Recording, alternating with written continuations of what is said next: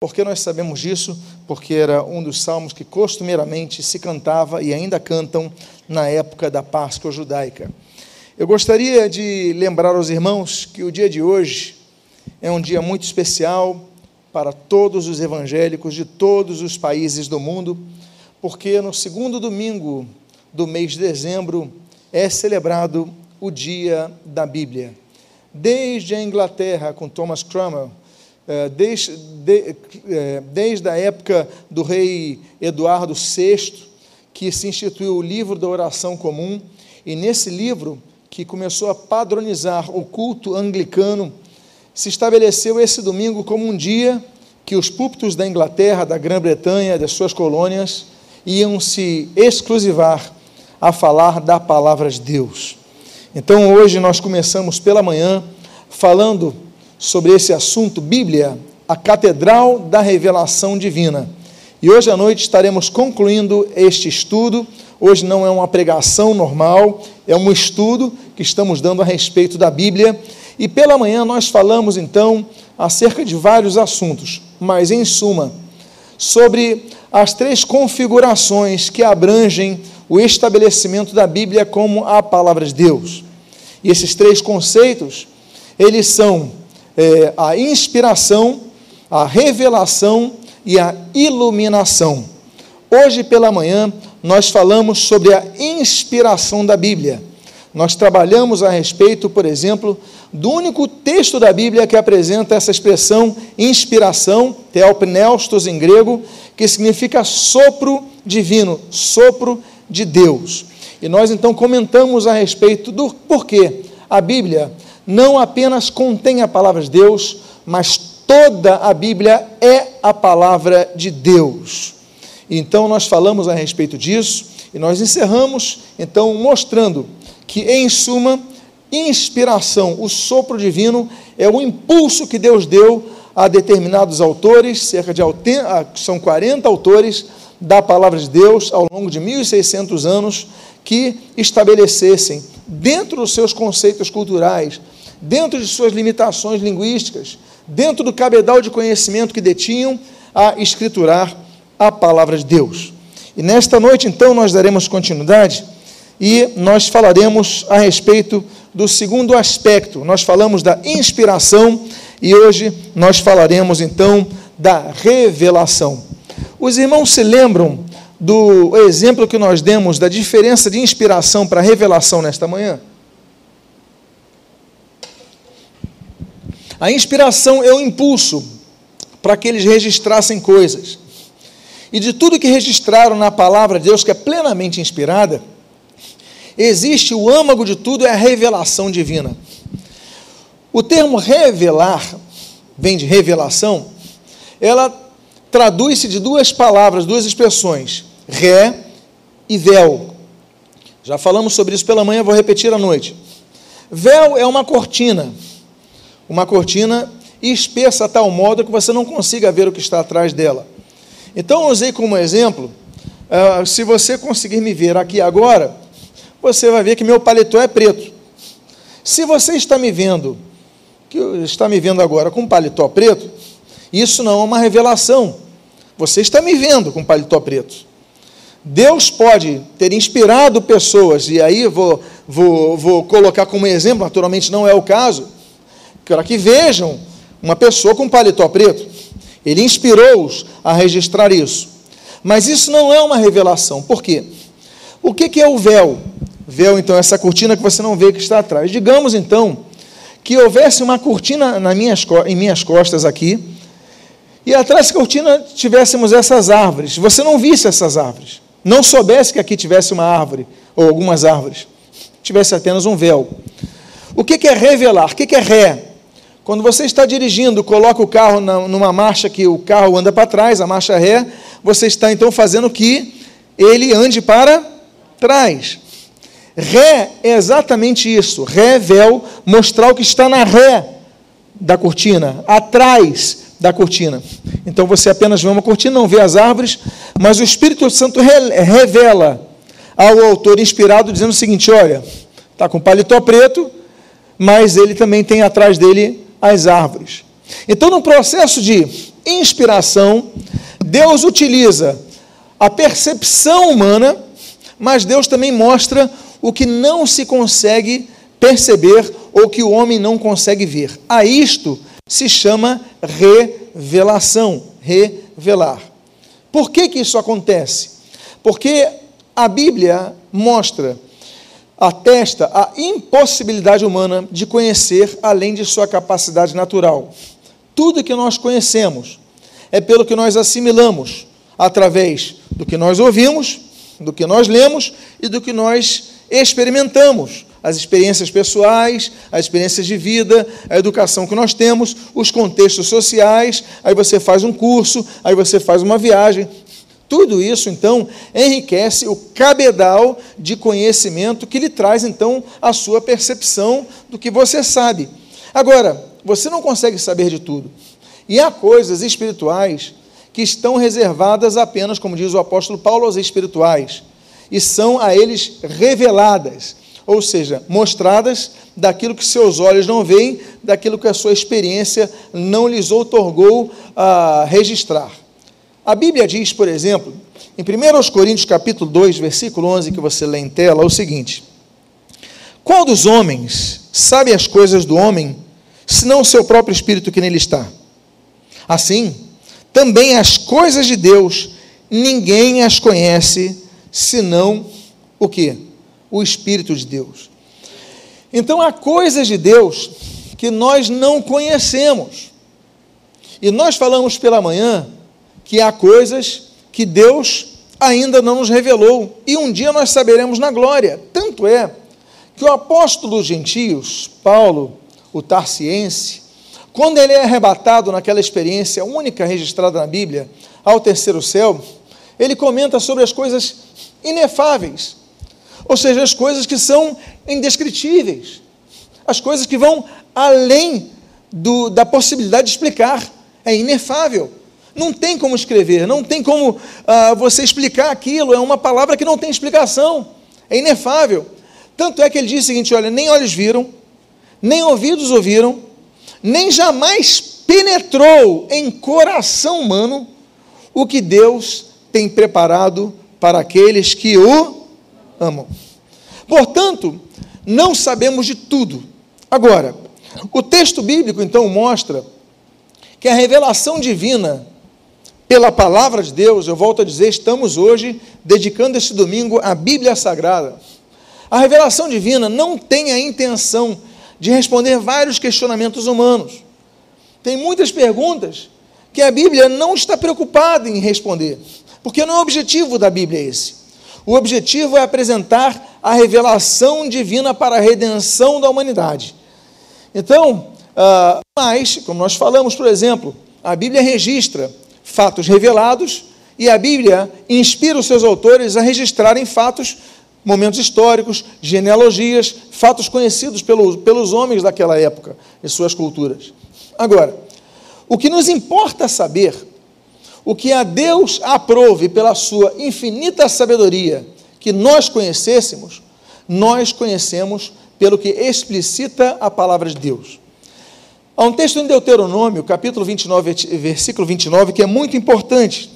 A Bíblia assim diz: As coisas encobertas pertencem ao Senhor, porém, as reveladas nos pertencem a nós e a nossos filhos para sempre para que cumpramos, cumpramos todas as palavras desta lei.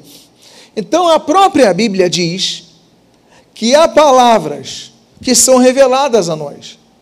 Há palavras que não nos são reveladas. Essas que nos, não nos são reveladas, um dia no céu, quiçá conheçamos, em parte ao menos, quiçá em grande parte, ou até a maioria, não sabemos, Deus sabe. Mas o fato é que nem tudo nos foi revelado. Agora, tudo que foi escrito, tudo que foi inspirado aos autores sagrados que registrassem, isso contém a revelação divina que nós precisamos saber. E como a Bíblia diz, as que foram reveladas pertencem a nós e aos nossos filhos para sempre. Ou seja, essa palavra de Deus nós devemos abraçar, acolher e pregar para os nossos filhos, pregar para as próximas gerações, até o retorno de nosso Salvador e Senhor Jesus Cristo. Então, no processo de revelação, como Deus vai revelando? Nós falamos como Deus foi inspirando os seus autores através do tempo. Nós falamos que não foi uma, nós denominamos de inspiração mecânica, não foi uma psicografia, não foi algo robótico, não. Foram vários contextos que nós apresentamos na mensagem dessa manhã, e se você não ouviu, temos disponível é, pela internet à sua disposição para que você possa ter uma ideia melhor.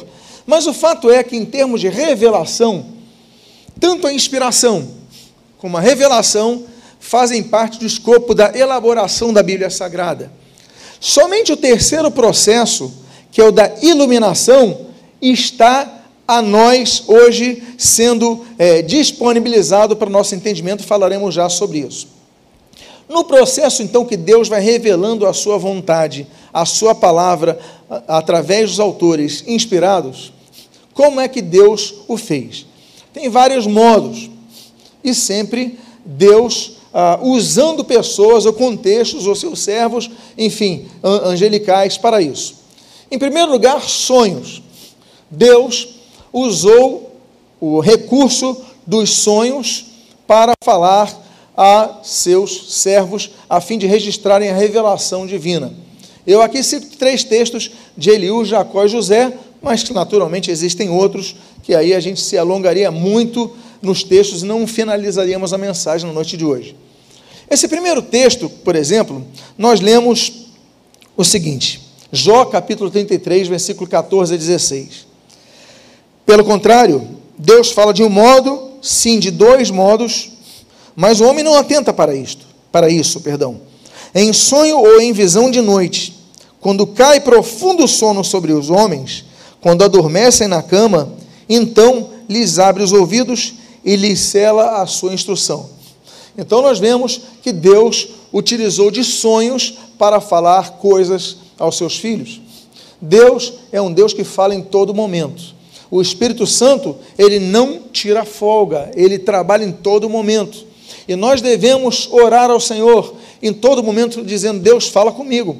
Fala comigo através do que eu vejo, fala comigo até no meu descansar.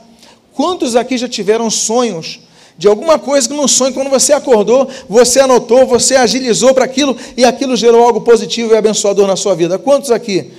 Deus mostrando, Deus falando através de sonhos. Então, ele fala: olha, adormece na cama e Deus lhes abre os ouvidos. Porque muitas vezes há pessoas, nós, todos nós, temos tantas distrações que não paramos para ouvir o que Deus quer falar. E muitas vezes Deus usa o recurso do sonho quando então nós não temos o foco mais em nenhuma outra distração.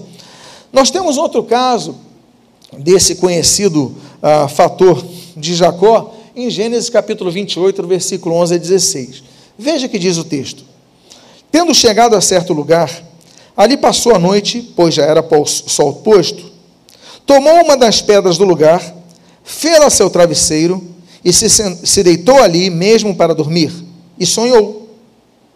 Eis posta na terra uma escada cujo topo atingia o céu, e os anjos de Deus subiam e desciam por ela. Perto dele estava o Senhor, e lhe disse: Eu sou o Senhor. Aí o texto vai para o 16 dizendo: Despertando Jacó do seu sono, disse: Na verdade, o Senhor está neste lugar e eu não sabia. Quando eu estava acordado, eu não sabia que o Senhor está aqui. Eu estava preocupado com muitas coisas, eu estava muito desatento é, o problema do meu irmão que quer me matar, né? aquele problema dele com, com Esaú. Eu estou preocupado, eu estou sozinho, não tenho lugar para dormir, eu vou usar um travesseiro. Um homem que tinha posses, um homem que era rico. A Bíblia diz que ele trabalha 20 anos para Labão, 7 anos por Lia, 7 anos por Raquel, e ele tem mais 6 anos pelos rebanhos. Ele tem recursos. Nesse momento, ele tem nenhum travesseiro. Mas Deus espera então ele pegar no sono. Ele se liberar de suas preocupações, e a Bíblia diz que Deus lhe mostra uma visão, lhe dá uma direção. E quando ele acorda, ele falou: Olha, certamente Deus estava aqui, eu não sabia, eu não percebi. Então, Deus usou autores sagrados através dos seus sonos. E o último exemplo nesse, nesse, nesse contexto é o que nós lemos ali em Mateus capítulo 1, versículos 19, 20 e 24.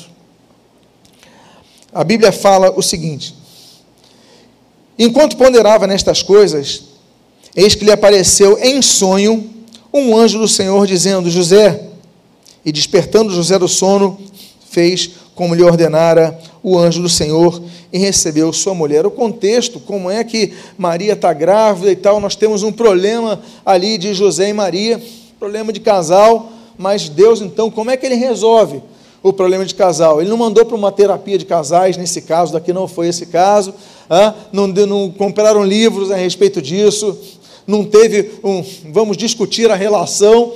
Deus mandou logo o anjo, apareceu um anjo no sono e ali então, durante o sono de José, Deus revelou tudo o que aconteceu. Aí José se convence. Deus fala a ele. Então, o processo de revelação, ele inclui os sonhos. Agora, além dos sonhos, nós temos outra forma de Deus falar e ter falado no período de composição bíblica, que são as visões. As visões se diferem dos sonhos, por quê? Porque enquanto o sono, o sonho, você está num estado, talvez o alfa, talvez o beta, enfim, você está então, sai daquela consciência, inconsciência, subconsciência, né? Você está em outros estágios. Mas na visão não. Na visão você está andando, você está sentado, você está lendo um texto, você está acordado, mas você consegue enxergar coisas, de repente você vê coisas.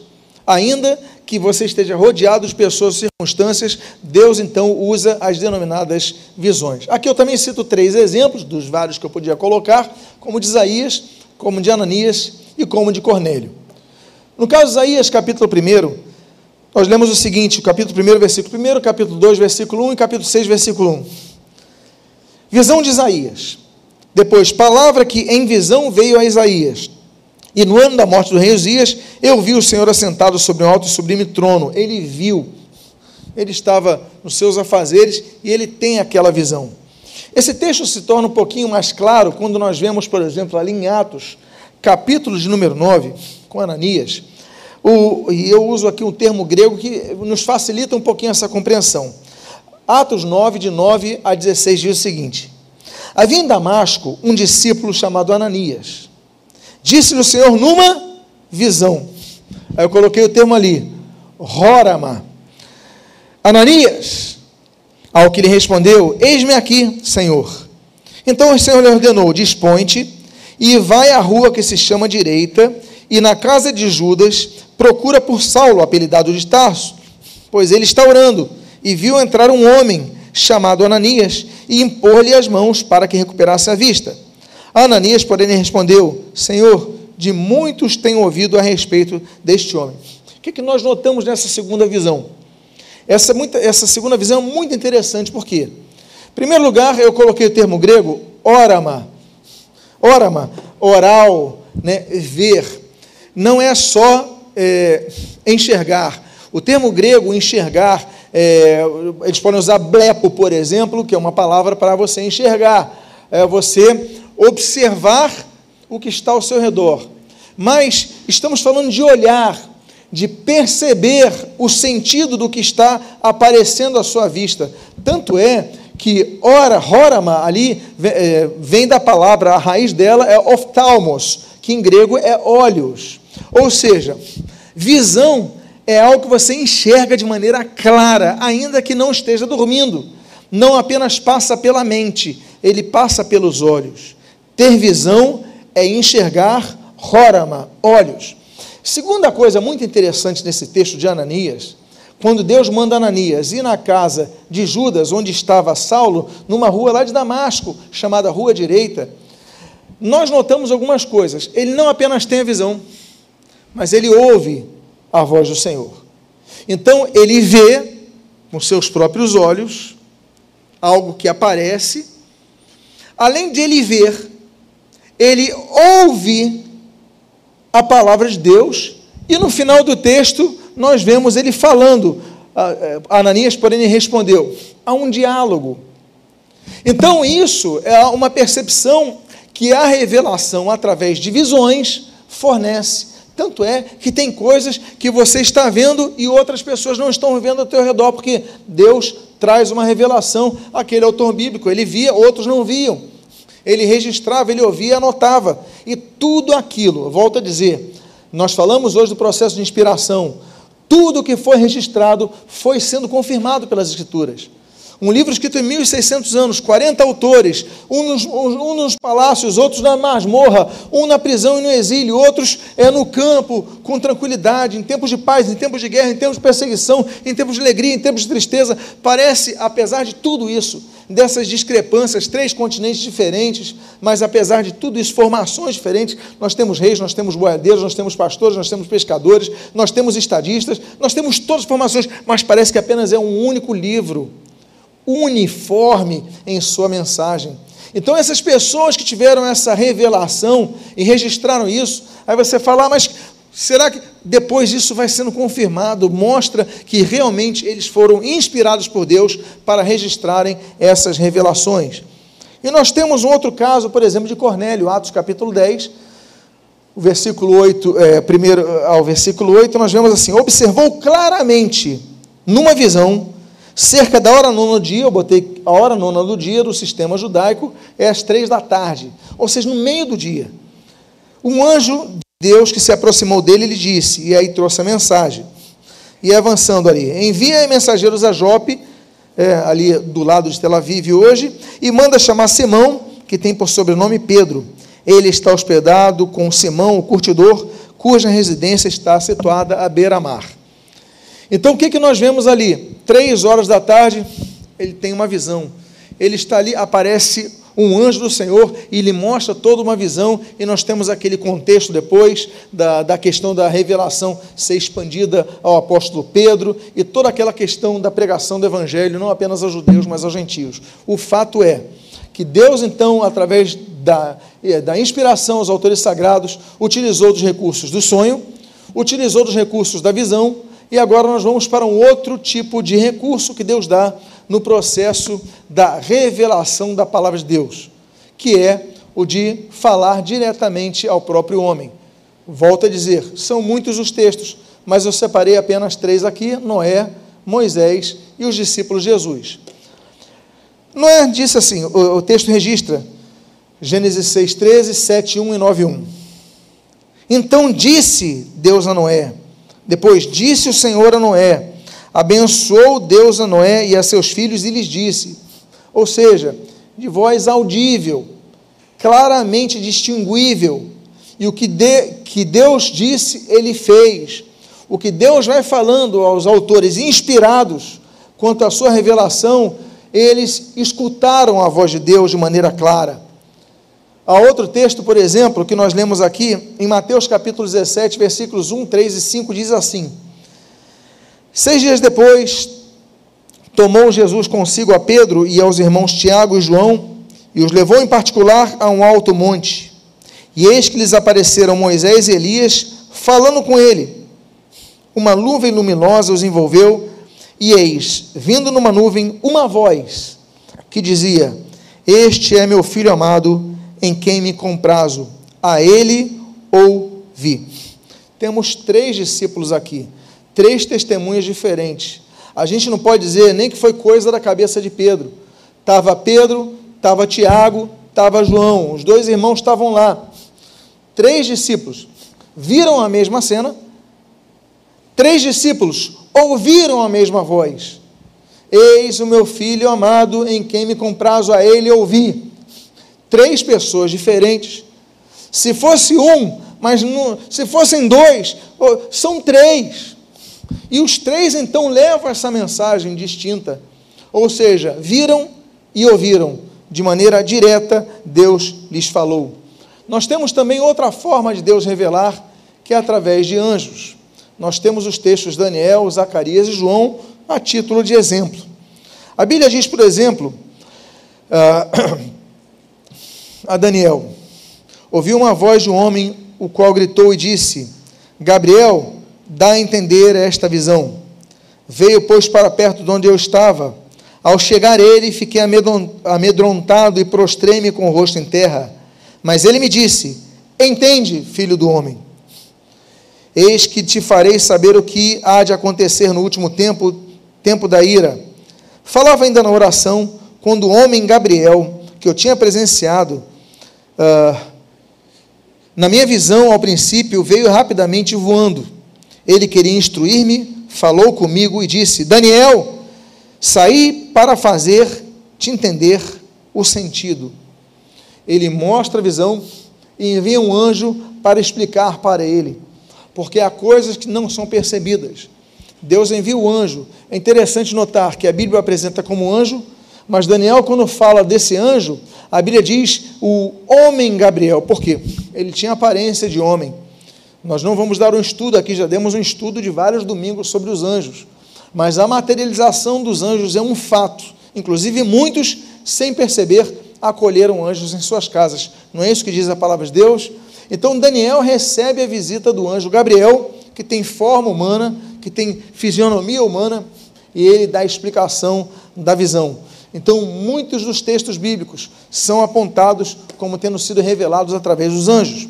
Nós temos esse caso daqui, por exemplo, ah, de Gabriel de novo, ao pai de João Batista, o Zacarias. E aparece Lucas, capítulo 1, versículos 11, 12, 13 e 19. Diz assim: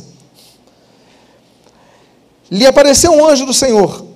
Vendo Zacarias, turbou-se e apoderou-se dele o temor.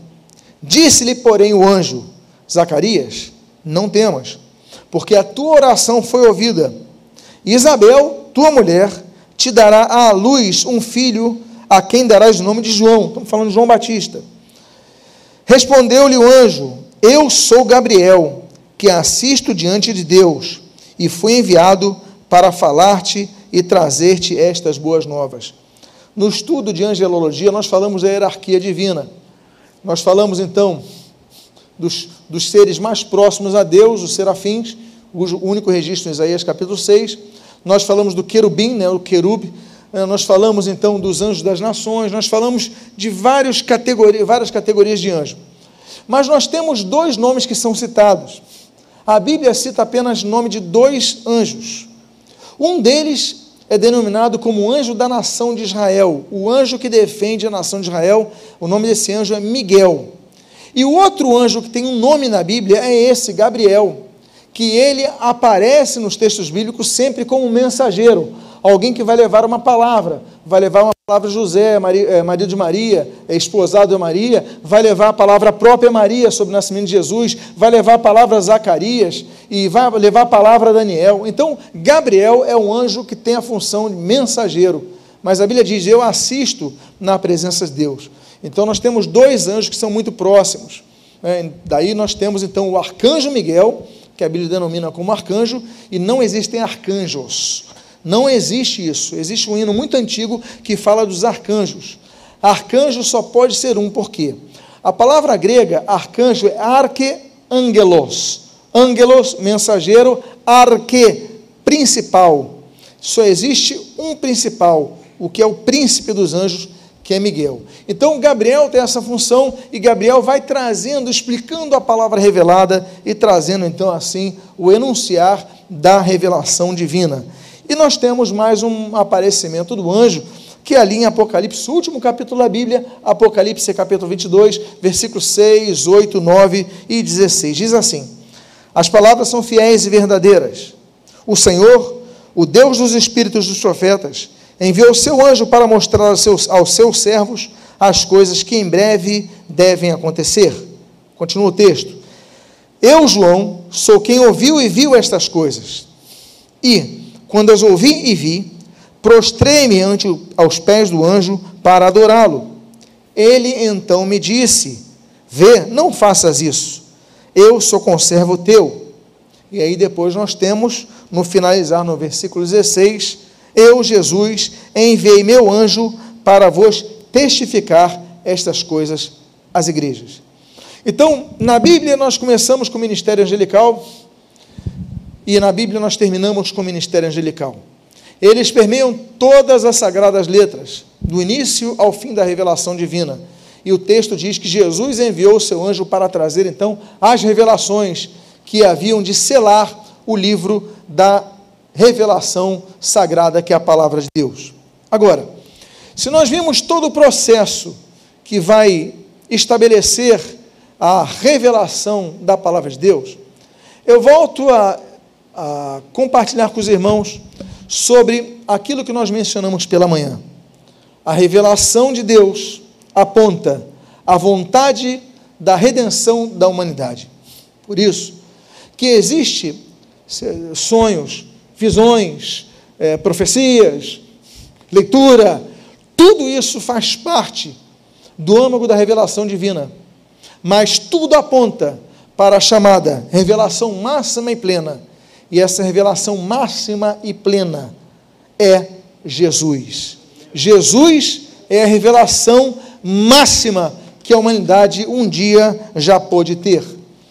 A Bíblia diz, na carta aos Hebreus, no capítulo 1, versículos 1 a 3, o seguinte: Havendo Deus outrora falado muitas vezes, olha só, de muitas maneiras, como, eu, como as que eu citei aqui nesta noite, aos pais pelos profetas, nestes últimos dias nos falou pelo Filho, a quem constitui o herdeiro de todas as coisas, pelo qual também fez o universo. Ele é o resplendor da glória e a expressão exata do seu ser. Quem vai fechar a revelação divina? Jesus. A Bíblia é dividida em duas partes: Antigo Testamento e Novo Testamento. O Antigo Testamento aponta para a necessidade da redenção no Messias. O Novo Testamento anuncia a chegada do Messias e que a redenção é toda centralizada nele. Toda a Bíblia, ela se combina apontando para o meio da Bíblia, que é Jesus Cristo, a revelação máxima e plena que um dia a humanidade já pôde ter. No processo então de inspiração, Todos esses meios foram sendo utilizados.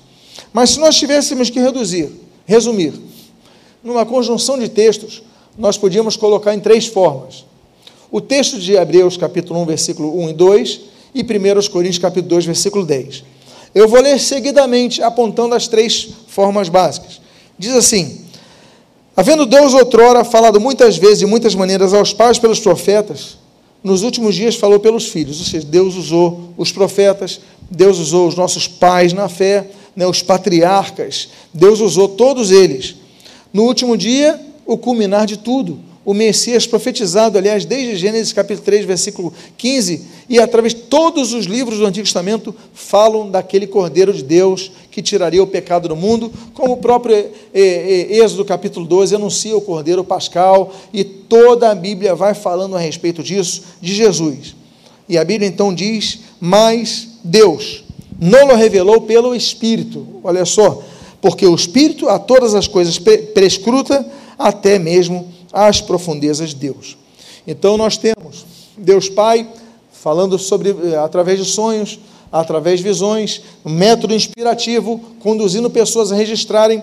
Nós temos Deus Filho, a revelação máxima e plena, tudo o que nós precisamos, Jesus, uh, autor e consumador de nossa salvação.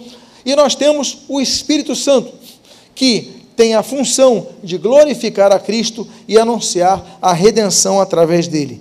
E aí nós temos, por exemplo, esses três textos que eu coloco aqui, falando da revelação anunciada pelo Espírito de Deus. Nós temos João capítulo 16, versículo 13 a 14, que diz assim: Quando vier, porém, o Espírito da verdade, ele vos guiará toda a verdade, porque não falará por si mesmo, mas dirá tudo o que tiver ouvido e vos anunciará as coisas que hão de vir ele me glorificará, Jesus falando, porque há de receber do que é meu e vou-lo há de anunciar. Então, a função do Espírito Santo na unidade trinitariana é anunciar a revelação máxima e plena, Jesus Cristo, glorificar a pessoa de Jesus Cristo e apontar o único redentor da humanidade é Jesus Cristo. Há outro texto que nós vemos, por exemplo, em João capítulo 14, versículo 26, nós lemos assim: O Consolador, o Espírito Santo, a quem o Pai enviará em meu nome, esse vos ensinará todas as coisas e vos fará lembrar de tudo o que quem tem dito. Vós tenho dito. Quem disse todas as coisas que o Espírito Santo vai lembrar? Jesus. Então a função do Espírito Santo, segundo o próprio Salvador, é lembrar-nos de todas as coisas ensinadas por Jesus. Por quê? Porque Jesus é a revelação plena, total da salvação humana. E ali nós temos aquele texto que nós já lemos, mas eu vou avançar um pouquinho mais aqui, que dizendo o seguinte, 1 Coríntios 2, de 11 a 13. As coisas de Deus, ninguém as conhece, senão o Espírito de Deus. Ora, não temos recebido o Espírito do mundo, e sim o Espírito que vem de Deus, para que conheçamos o que por Deus nos foi gratuitamente dado. Disto também falamos, não em palavras ensinadas pela sabedoria humana, mas ensinadas pelo Espírito, conferindo coisas espirituais com espirituais. Ou seja, não é apenas o conhecimento, como diz o texto, não é pelo conhecimento humano. Você pode ler a Bíblia o tempo todo, você pode é, conhecer a Bíblia, você pode ter sido criado na igreja, mas você precisa de algo adicional. E aí nós entramos na terceira forma que eu gostaria de compartilhar nesta noite, que é a iluminação. Qual foi a primeira, a primeira forma da composição da, das Sagradas Letras, como livro plenamente inspirado, revelado por Deus e hoje iluminado? É a inspiração. A segunda forma que nós vimos nessa noite, então, é a revelação. Faz parte do processo de inspiração dos autores sagrados, mostrando aquilo que estava oculto, atrás da cortina, lembram? Atrás do véu. Eles não sabiam. Eles, inspirados, foram para registrar coisas que viam, que sabiam, que liam, que anotavam, mas também aquilo que foi revelado. Agora, a terceira forma é a forma que nós temos nos dias de hoje, atuando no dia de hoje. Volto a lembrar o último texto que nós falamos. Jesus envia o seu Santo Espírito para nos lembrar das coisas, para nos avisar das coisas, para nos anunciar as coisas, porque Ele conhece as profundezas de Deus, Ele conhece as coisas espirituais e ela vai sendo reveladas aos espirituais. Lembro que existem três tipos de pessoas na face da terra. A Bíblia não fala se as pessoas são altas ou baixas, a Bíblia, não vai falar se são brancas ou negras, a Bíblia não vai falar se são cultas ou incultas, ou se são brasileiras ou argentinas. A Bíblia, ela reduz as pessoas em três tipos. Essas três estão, foram reveladas ao apóstolo Paulo. Quais são os tipos? O homem natural, o homem carnal e o homem espiritual. O homem natural e o homem carnal eles são de um nível, digamos assim, um padrão comum. O homem carnal, 1 Coríntios capítulo 3, versículo 1, é aquele que vive para satisfazer a sua carne. Ele não se controla, ele vai satisfazendo os seus desejos e só isso. Ele não quer se controlar, não consegue se controlar. Homem carnal. O homem natural, às vezes, ele está na igreja. Ele entregou sua vida a Cristo, é, ele vive na igreja, então já não satisfaz o desejo da carne, já sabe o que é certo, o que é errado e tudo mais, mas ele se mantém numa rotina da igreja, está tudo bem, já estou bem, já não faço mal, já não, não evito pecar, eu luto contra o pecado e tudo mais, pronto, homem natural. Mas existe uma terceira categoria, que é o que o apóstolo Paulo fala, que é o homem espiritual. A esse, o Espírito vai revelando coisas espirituais que o homem natural não consegue enxergar. Daí discrepâncias nós vemos na própria igreja. Quando nós vemos pessoas que são carnais na própria igreja, há pessoas que são naturais, homem natural na igreja, são salvos, né, habitam o Espírito de Deus, mas eles não estão num grau de profundidade, não buscam com maior profundidade as coisas de Deus. Agora, o processo de iluminação é um processo que é muito envolto a isso. Por quê? A palavra é pregada. E como o Senhor Jesus falou, né? Às vezes a, aquela semente fica à beira do caminho, fica no meio de pedras, no meio de espinhos, mas às vezes aquela cai em boa terra e ela germina e dá frutos. Ou seja, no processo da, da leitura bíblica, no processo da, do escutar a Bíblia, a Bíblia diz, inclusive, que a fé vem pelo ouvir e ouvir pela pregação da palavra de Cristo. Ou seja, nós ouvimos e desenvolvemos fé. Mas como isso acontece? Através do processo de iluminação que é o que vige atualmente. Enquanto a inspiração capacitou os escritores, a iluminação capacita os leitores da Bíblia. Agora você então consegue perceber a diferença. Você hoje não é inspirado né, para escrever o texto bíblico, ele já foi escrito. A inspiração bíblica já foi dada. Então, a inspiração foi sobre os escritores. Agora, a iluminação é sobre os leitores. Quando nós lemos, ou os ouvintes, quando nós ouvimos a palavra com o coração aberto, dizendo: Deus, fala comigo, fala comigo nesta noite. Você pode sair de um culto tão vazio como entrou. Você pode sair de um culto cheio de seus preconceitos. Eu lembro que nós temos um, é, um pastor que era surdo-mudo. Ele foi ordenado, eu achei isso maravilhoso, porque o pastor que ordenou reconheceu nele o seu chamado pastoral. E uma vez ele foi pregar e, naturalmente, ele fazia o seu, a, sua, a sua comunicação pelas mãos e uma pessoa traduzia.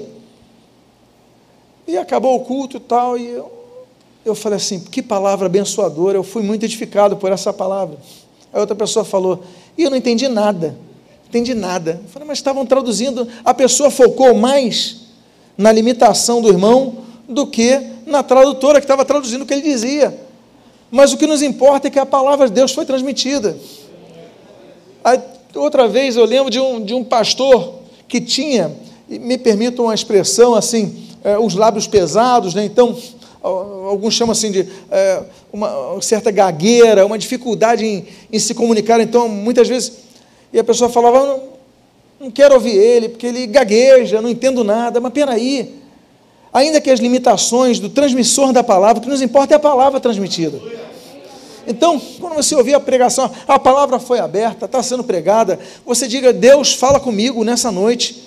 Não importa se ele é gago, não importa se, se a comunicação é diferente, se em outro idioma tem um tradutor traduzindo, não importa. Senhor, a tua palavra está sendo lida, está sendo pregada, fala comigo. E o Espírito Santo fala. Por quê? Porque ele ilumina o texto. E aí está a palavra, iluminação. Por quê? Porque se ele não iluminar, nós não enxergamos nada. Ele tem que iluminar o texto, iluminar no nosso coração. Por isso que muitos vão a, a, aos cultos e saem vazios, não entendem nada, não querem nada, por quê? Porque não estão com seus corações abertos. Mas esse é o ministério do Espírito Santo, iluminar o texto bíblico. O Espírito Santo então ilumina pessoas, não porque são mais cultas, não porque têm mais tempo do Evangelho, mas ele ilumina aqueles que têm o coração aberto. Se você, ah, mas eu tenho dez faculdades, eu sou formado nisso, naquilo, falo tantos idiomas, eu faço tudo aquilo, e você pode, Deus não fala nada ao teu coração. E a pessoa do teu lado, às vezes, pode ter uma limitação, não ter tido as oportunidades que essa outra pessoa teve, e sair totalmente enriquecida, renovada, transformada. Por quê? Porque o Espírito Santo falou ao seu coração, porque estava com o coração aberto.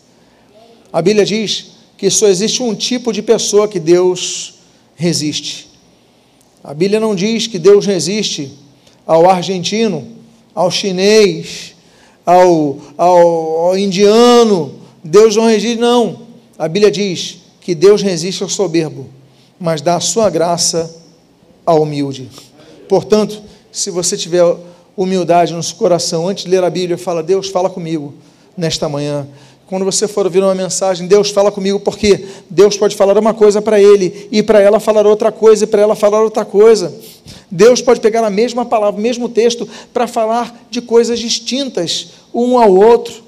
Então, meus amados, esteja aberta, aberto, estejam abertos ao que Deus tem a falar. A Bíblia diz, Salmo 119, versículo 105: Lâmpada para os meus pés é a tua palavra, e luz para o meu caminho. Há pessoas que a palavra de Deus não é lâmpada é apenas um livro a mais. Mas quando nós abrimos nosso coração, Deus fala comigo, Deus começa a transformar os corações. Nos lembramos, por exemplo, da conversão de, se não me engano, foi Charles Finney, um grande advogado, e ele então ele foi contratado para questionar um, um cristão. Ele falou: Eu vou estudar essa Bíblia que ele prega para poder acabar com ele esse livro fantasioso, esse livro mitológico, e ele vai no, no pedestal de seu ego e começa a ler. E ele começa a ler, ele começa, mas peraí, alguma coisa aquele homem foi transformado para ter isso. E começa a ler, e começa a se abrir, e daqui a pouco esse homem se converte a Cristo e se torna um dos maiores pregadores da palavra de Deus. Por quê?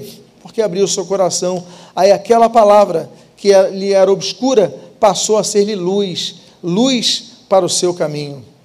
Jesus assim mostrou aos seus discípulos, esse é o penúltimo texto desta noite o Senhor Jesus assim diz, Lucas capítulo 24, versículos 44 e 45. São estas as palavras que vos falei, estando ainda convosco, que importava que se cumprisse tudo o que de mim está escrito na lei de Moisés, nos profetas e nos salmos. Olha aqui que diz o versículo 45.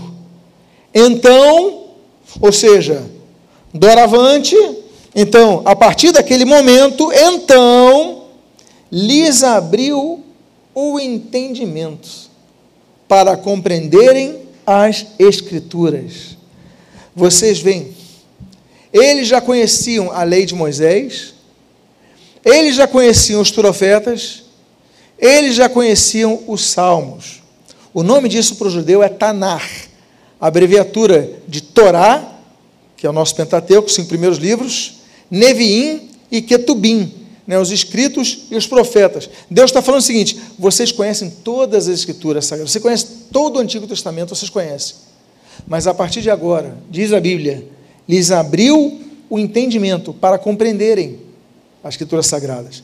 Nem todo mundo que conhece compreende. Nem todo mundo que lê compreende. Nem todo mundo que tem o conhecimento compreende o que Deus está dizendo. Então, Jesus lhes abriu o entendimento. Isso é fundamental para que nós entendamos porque nós temos um povo que ama tanto a Bíblia, que é transformado pela Bíblia. Alguns não entendem por quê? Porque seu entendimento está fechado. Abra o teu espírito, diga assim: Deus, fala comigo nesta mensagem, nesta leitura, e o Espírito Santo vai abrir o teu entendimento. E eu finalizo essa mensagem que nesta conclusão façamos o que o salmista anunciou naquele que é o maior capítulo da Bíblia, o Salmo 119, no seu versículo 18. Eu quero encerrar com esse, com esse texto, dizendo: Olha que bonito que ele escreve, olha que coisa linda que ele escreve nessa bela canção. Ele diz: Desvendo os meus olhos, para que eu compreenda as maravilhas da tua lei. Deus, o texto está aqui. Eu já li. Eu tenho na minha frente. Mas Deus, desvenda os meus olhos. Ele não está falando dos seus olhos naturais, meus irmãos. Ele está falando dos seus olhos espirituais. Desvenda, Deus. O que é desvendar? É tirar a venda. É tirar o que está na frente. Desvenda os meus olhos. Para que eu compreenda, e olha que lindo, as maravilhas da tua lei as palavras do Senhor registradas nas Escrituras Sagradas são maravilhosas. Às vezes a gente lê, não compreende, porque a gente não ora. A Bíblia é um livro espiritual. E para ser lido, deve ser lido de forma espiritual, não apenas informativa. Você tem que orar ao ler a Bíblia, ao ir ao culto, ouvir uma palavra, ouvir uma música, até uma canção. Deus fala comigo e Deus então vai quebrando as coisas vai quebrando as correntes, falando ao nosso coração essa palavra libertadora. Eu convido a que você fique de pé nesta noite.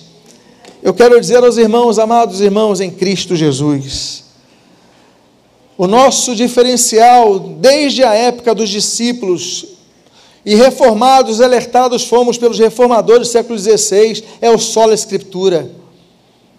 Mas não basta o escrito, o, pelo, o escrito pelo escrito, mas nós devemos pedir ao Senhor Deus, fala comigo, fala comigo, fala comigo em todo tempo. Eu amo a tua lei, mas Deus, desvenda os meus olhos para que eu contemple as maravilhas da tua lei que você possa orar dessa forma.